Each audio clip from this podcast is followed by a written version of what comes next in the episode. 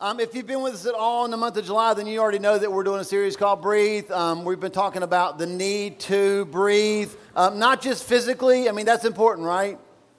I thought at some point we should have a contest so you can hold their breath the longest. Um, but we don't want people to die.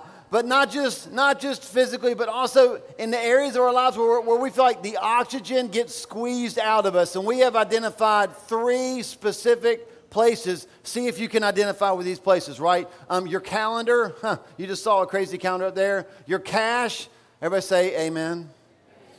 And your connections or relationships, okay? So, like your schedule, your finances, your relationship, um, calendar, cash, connections. We've been talking through this month about how whenever we, we, we look at those areas of our lives, we can feel like we're getting squeezed, like we, we don't have margin, we can't really breathe, and that is totally the opposite message that the world gives us. Here's what the world says if you're strong enough, smart enough, if you try hard enough, you can have it all. But it's not true, right? What we've found is that we, we have limits. God is eternal, but we are finite, we're frail. God is limitless, but you and I are limited. I, I love this. You ever read that verse that says, God owns the cattle on a thousand hills? How many of you own a house with a thousand bills? Right? Like that kind of how it works for us. Like there's God and then there's us, right? Like we we have limits. God has this ability to know and love everybody. But in our lifetimes, if we if we know and love a handful of people fully, that's about all we can handle, isn't it? Last week we talked about cash. Um, we talked about the need to put God in our finances. All of you know that cash is limited, right? Well, you knew that when you were young because your parents always told you that money doesn't grow on. See, you knew that growing up, and then you got older and were like, yeah, but I'm going to spend it like it does. I'm going to spend it like there's a money tree somewhere. But we know that there are, there are limits to cash. And so this morning, I want us to do this. I want us to deal with this denial that we can live as if we're limitless. We can live as if there are not limits.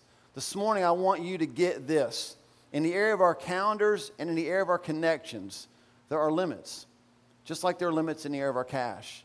And if we, we act like they're not there, we, we run into all kinds of troubles. As, as a matter of fact, you know people who have tried to live their lives as if there are no limits. And what happens every single time? They eventually hit their limit. That limit was there the whole time. They're just in denial. Well, I don't have any limits. I can do anything I want to. Just keep trying that. And eventually, you will hit your limit. So, what is the right response? The right response to limits is to begin to say no to most things so that we can say yes to the best things. The, the response to limits, although we hate that, is hey, let's invite those limits. Let's see those limits and let's learn what to do with them. Here's your big idea today. I want you to get this, okay? Your big idea is because we're limited, we need to limit what we do and who we do it with. Because we're limited, we need to limit what we do, that's calendar, and who we do it with, that's connection, okay? So here we're going to wrap that up, talking about calendars and connections. Here's, here's let's talk about calendars first. A little over seven years ago, there was a lady, her name was Bronnie. I said that right, Bronnie. It's like Bonnie with an R. I don't get it either. Her name was Bronnie Ray. And she started to notice something with the patients. She was a nurse. She started to notice something with the patients that she worked with. She worked with people who were dying. She worked specifically with people who were li- living their last three to 12 weeks. And she started to notice some similarities. She started to interview those patients, ask them questions, and eventually she published a memoir called The Top Five Regrets of the Dying. And here are the top two. Number two, from her patients, people that were the, in the last three to 12 weeks of their life, this is what they said were their top regrets. The second most popular regret, her patients would say this I wish I didn't work so hard. Now, what's shocking is she says that answer came from every single male patient she ever cared for. I wish I didn't work so hard. I wish I didn't work so hard. They spoke, about missing out of time with loved ones because of their work. And then the number one, the number one regret, the top regret of all the people that she cared for who were dying was this I wish I'd had the courage to live a life true to myself, not the life others expected of me. What is the number one regret of people who are dying? It's simply this it's, it's the choices that we made or felt like we had to make to please somebody or not please somebody. They said, man, there was clarity in the end. I've said this a couple of times. There's something about seeing the end of life, whether you're seeing it approaching it or you're seeing it because you've experienced somebody else dying. There's something about seeing the end of life that suddenly makes you see life more clearly. We didn't need Bronnie to tell us that because we have God, right? Psalm 90. Psalm 90, verse 12. Moses saw what Bronnie Ray had seen, and he, he, he prayed a prayer. He made a request of God that if we're smart, if we see the limits in our lives, the limits in our calendar, we'll pray this prayer. You would be better off if you prayed this prayer. And here's what he said He said, God, teach us to number our days that we may gain a heart of wisdom. There's something about seeing that our days are limited that gives us wisdom. Again, when my mom and my brother passed away, I'm still on staff in church, I'm still leading worship. It was amazing how, I'll say this sensitively, it's amazing how all the squabbles that we make normal church life suddenly weren't that important. Because I'd seen what was important, and what was important was we have a limited number of days. And when those days are over, there's, you can't go back. I, I can't call my mom. I can't hug my brother. That's gone. Many of you in this room have experienced that kind of loss. And isn't it amazing when that happens and you see that days are numbered? When you have conversations with people and they bring up petty things, don't you just want to, in love, strangle them? It's a good way to get fired from your job as the worship pastor, right? Or as the youth pastor. They're like, I don't like the color of the pews. It's not important anymore. People matter. Carpet color doesn't. People matter. Your opinion, eh, only barely because you're a people, but people matter, right? It's amazing when you number your days. Like Moses said, teach us to number our days so that we could gain a heart of wisdom. And what I love about Moses' prayer is that it is 100% grounded in knowing that only God has that perspective. We won't read the entire Psalm 90, right? But if you go back and look at it, you'll see in verse 2, he says this about God that you are from everlasting to everlasting. In other words, God has limitless days. Someone there talks about how, like, you know, to us, to, to us, like hundreds and hundreds of years is just a, moment to God. He has limitless days. And so, if anybody can teach us to number our days correctly, it's got to be God. If you're with us a couple months back, and we showed you a clip of Francis Chan. If you didn't see it, just Google it. Just Google Francis Chan red rope, you'll see it. And he talked about how he had all these feet and feet and feet and feet of rope. And that little red tip at the end is our life compared to eternity. And we spend so much time worried about this when this is what we need God to teach us about. Moses said, Teach us to number our days. And some of you are smart. Some of you, you've got day timers. You've got apps on your phones. You've been to time management seminars. That's all good stuff, right? You're like, yeah, it didn't work. I wasted time at a time management seminar. Those are really good. You should probably learn how to manage your time better. But let me tell you this those only teach you from a horizontal man perspective. Only God, only God can offer us the perspective of eternity. And when you stop and realize that my life is a part of a plan that includes eternity, it changes the things that we do. Understanding that time is limited helps us to say yes and no to the right things. The point that is on your sheet, if you're filling in blanks, just says this Counting our days will make our days count. Counting our days will make our days count. So, my sons are going to graduate high school this year. They're going to go to college. So, guess what I do most nights now? I cry. Do I have to turn my man card in if I say that? I'm not sure. Okay. I cry. Guess what I cry over? Well, I wish I was a better dad. That's what they cry over, right? They cry over, uh, they wish I was a better dad. I cry over the fact that I can't get that time back. That's what happens when you count your days. If you're here today, you got a young child, you're just getting started in parenthood, ask God to teach you to number your days now. You, I guarantee you, you'll invest in your children differently if you'll number your days now. Because I told somebody the other day, the only real regret that I have is I can't go back and do it all over again. And I wouldn't change a thing, except I'd try to be nicer, but I wouldn't change a thing. I don't have like these huge regrets. Like, I wish I hadn't been, I wasn't, I wasn't gone for, you know, huge moments. I've been there. I just wish I could do it again. But you can't get the time back. And that's just from a parenting standpoint, right? Let's talk about eternity. Let's talk about the people that you will sit with today at lunch. The server who will come to your table today at lunch. I know it's Albemarle, and we think that we have family reunions every week at Walmart, but you really don't. It's possible that the server at your restaurant today, you will never see him or her again. And there's a moment when you can introduce them to eternity.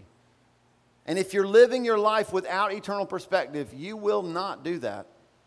But if you recognize that there is a number to our days, it might change the conversation, right? Teach us to number our days that we might gain wisdom. Counting our days will make our days count. That's calendars. Some of your calendars are super full, extremely busy. You need an eternal perspective so that you'll know what to say yes to and what to say no to. And there are some things that all of us are doing right now that we probably could say no to so we could say yes to the best things. And that happens in your time with Jesus, right? Just like Moses. I can't tell you what that is. But Moses said, Teach me, Lord, to number my days. Give me your perspective, and then I'll know what to do with my time. Let's talk about connections. Let's talk about how to breathe, how to put margin in our relationships. I'm going to give you the point right up front. It's going to sound weird, and I'll explain it. Here it is. It's even a little rhyme for you. I think you'll love it. You ready? I know you are. Relationship success comes from pouring more into less.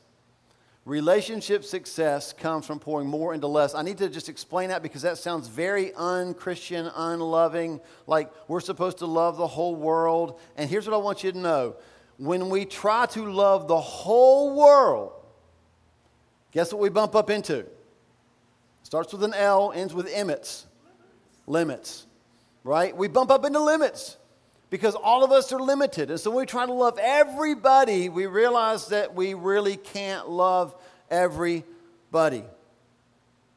The way to get the most out of relationships is actually to pour less and more into less of them.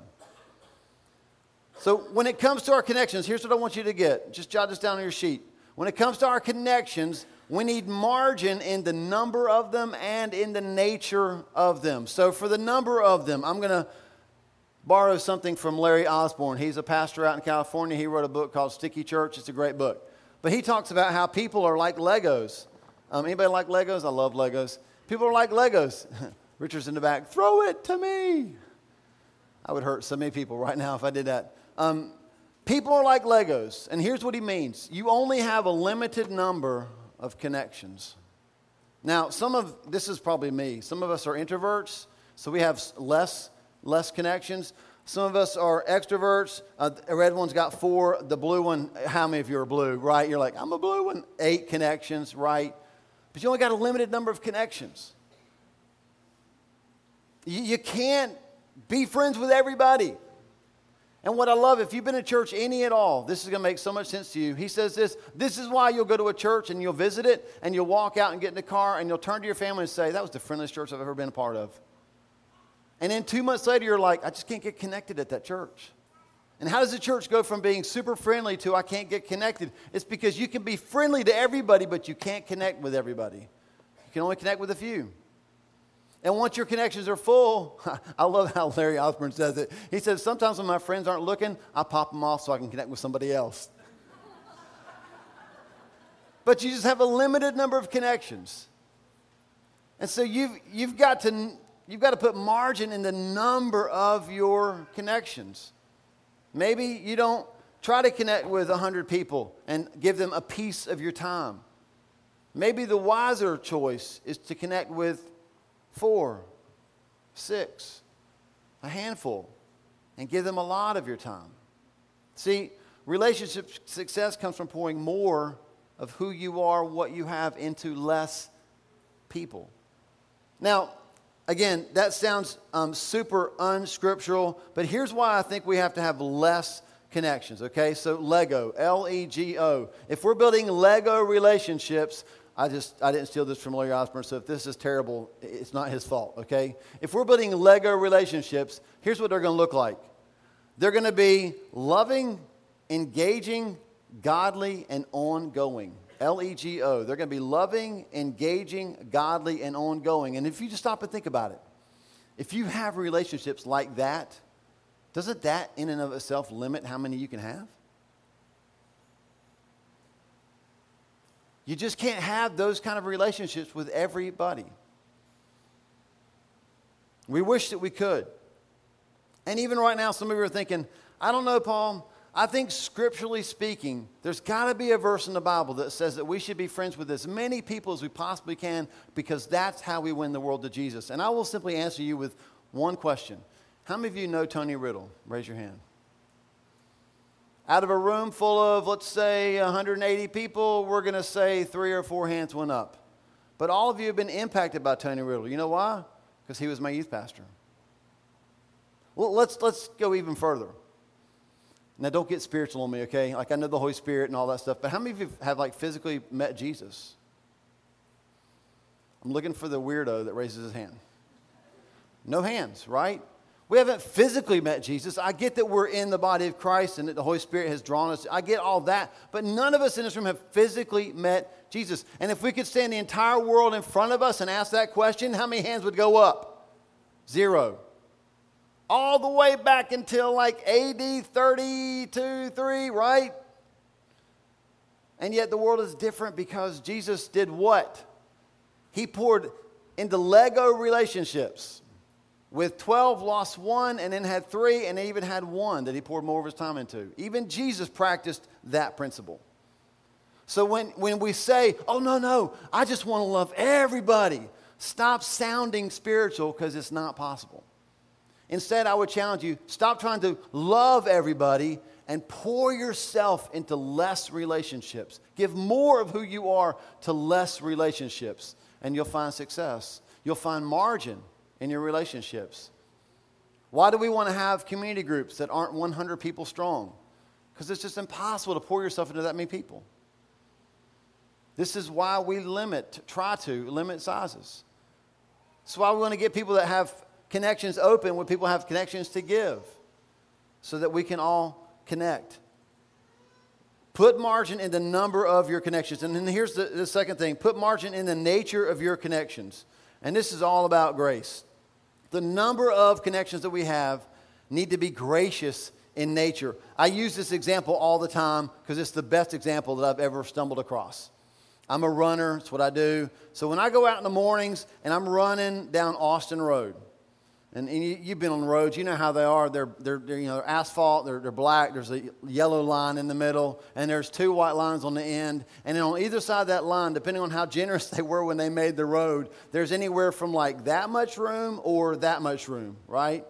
And my, what I love, what I love is when I go running and always against traffic, if you're new to running and running against traffic because you want to see the people before they hit you, if you're running against traffic and a car starts to come, my favorite drivers, and I hope that I have a church full of them, my favorite drivers are the ones that go all the way into the other lane and give me like an enti- my little space and then the entire other lane.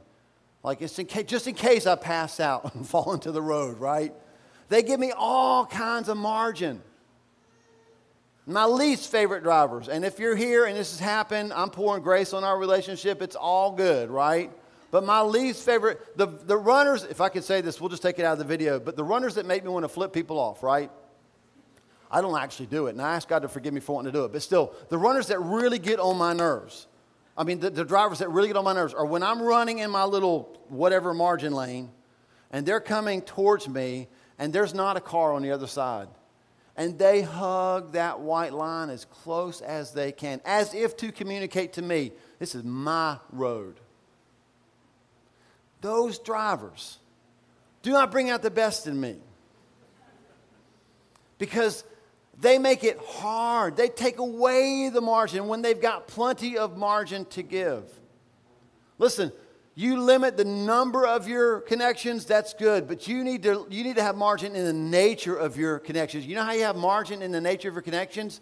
You give grace. I love Colossians 3:13. This is a runner's verse, okay? Here's what it says. Bear with each other and forgive whatever grievances you may have against one another. Forgive as the Lord forgave you. Depending on what version you have, the first part of verse 13 will say this make allowances for each other. And when, when I'm running and a car goes all the way into the other lane, you know what they're doing? They're making allowance for me. They're like, that dude looks good from a distance, but when I get close to him, he's going to be oxygen deprived and he might fall over into this lane. I'm going to make allowance for him, give him plenty, plenty of room. And the people that pull in closer to me as if to prove that I shouldn't be where they are, they're not making allowance for me. They're not, they're not giving any grace, any margin. When our, our relationships are like that, our relationships will fail. Relationship success comes from pouring more into less, more grace, more of who you are into less connections. And I can tell you right now, if our church simply started doing that, the city would change. The city would change. Because you would so impact people like Tony Riddle did to me, that then they would go and impact people, and they would impact people. And that's exactly how the kingdom of God has reached the place that it has today. Proverbs 17 9. When we make room for others, when we throw grace on their mistakes, this is what we're doing. Proverbs 17 9 says this He who covers over an offense promotes love but whoever repeats the matter separates close friends. Uh, we won't focus on that second half because we've all lived that out. We already know that. You know, like when you tell a friend something and they go blab it to everybody else, how long are you still friends with that person? Nah, not long, right? But man, whoever covers a sin promotes love. Have those kind of relationships. Less connections and more grace in them. So the question is this um, How do we land this series? Uh, what do I want you to remember the most from this entire series? And I think this is it. If I had to sum it all up, I think I would sum it up this way You and I are limited, but God is not. if we had unlimited time and unlimited connections, unlimited ability emotionally to connect with people, unlimited cash to spend, we wouldn't have to have a series on margin, would we? Because we would never have stress. We'd have all the money in the world. We'd just spend it, spend it, spend it. We'd have all the time in the world. We'd just give it away, give it away, give it. We'd never have any stress. But because we're limited, that's why we have stress in these areas. And instead of fighting those limits, I want to, I want to ask you to do this. Instead of fighting the limits, invite God into them. Just see what an unlimited God can do in the margin. I'm going to challenge you to put God first. Put Him first in your calendar. How do you do that? Well, you go to church, right? Absolutely. Just kidding. That's a pastor answer. How do you put God first in your calendar? Man, in the morning when you wake up, give him your first time. Just the, the, best time. If, if your best is at night, then reserve that for him. But put him first. He's the first person that gets an appointment in your calendar every single day. Put God first in your cash. We talked about that last week. How do you do that? Yeah, there's no other way but just to give right. You have to give. There's no other way to. I'm thinking about putting God first in my cash. No, you have to actually do it, right? And if you've ever drawn up a budget and then didn't follow it, you know how worthless the budget is, right? When you say I'm going to put God first in my cash, it means that you're going to actually put Him first in your cash. You're going to give. Put God first in your connections. How do you do that? I mean, you maintain that relationship with Him. He's the most important connection you have. What we talked about at the end of worship, Psalm 27 4. He's the most important connection in your life. And so, really, the way that we sum it up is because we have limits, We invite an unlimited God into our limits. We make margin for Him. And I'm telling you, God moves in the margin. He does miracles in the margin. And you and I will experience that if we simply invite Him into the limits. Because we're limited, we need to limit what we do, who we do it with. And even beyond that, because we're limited, we need to invite God into those limits. Don't fight them, invite God into them and see what He can do when you give a margin to move.